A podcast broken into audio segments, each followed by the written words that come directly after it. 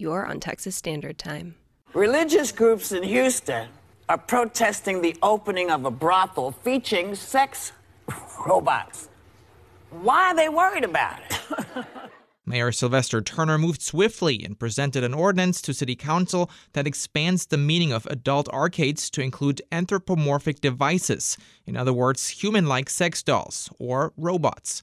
It passed unanimously, and some of the public comments before the vote at City Hall are telling about how the community feels, at least openly. This is Tex Christopher. In Ephesians 5:31, it says that a man shall leave his father and mother and shall be joined unto his wife, and they shall become one. It doesn't say that a man shall leave his mother and father and go and join a robot. Leading the charge against Kinky S Dolls, the company that wants to open the sex doll business in Houston, is the Christian group Elijah Rising. It's dedicated to fighting prostitution and human trafficking. They started an online petition demanding the city stop the business and collected more than 13,000 signatures. To learn more about their effort, I visited their offices along the Southwest Freeway. It's a, a former illicit massage parlor. David Gamboa is the group's spokesperson. You know, we still have guys show up today thinking we're a massage parlor, and so they'll come in asking us for women and we usually bring them back to the museum and we educate them. And a lot of times they just kind of run out the door. but here's the thing there's one argument that says robot prostitutes might actually lower the demand for human sex workers. Gamboa's response At the end of the day, I don't think they're going to always choose that over a woman. I think it's going to be an entry point for men who might be interested in purchasing sex. His theory is also held by some researchers, most prominently a British professor that founded the organization Campaign Against Sex Robots.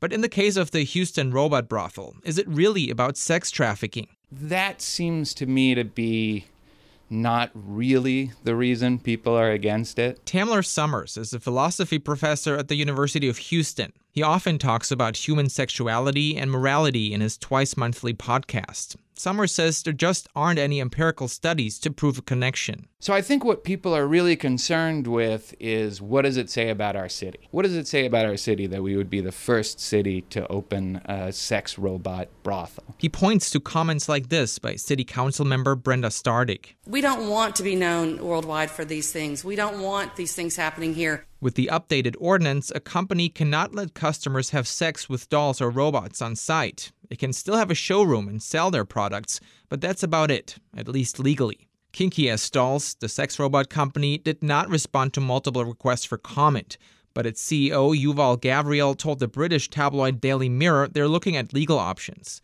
Jed Silverman, a Houston attorney who specializes in sexually oriented businesses, doesn't think this issue will go away. And I would suspect that they're going to continue to try to fight against this. The future, um, the future will tell. Will will let us know what's going to happen.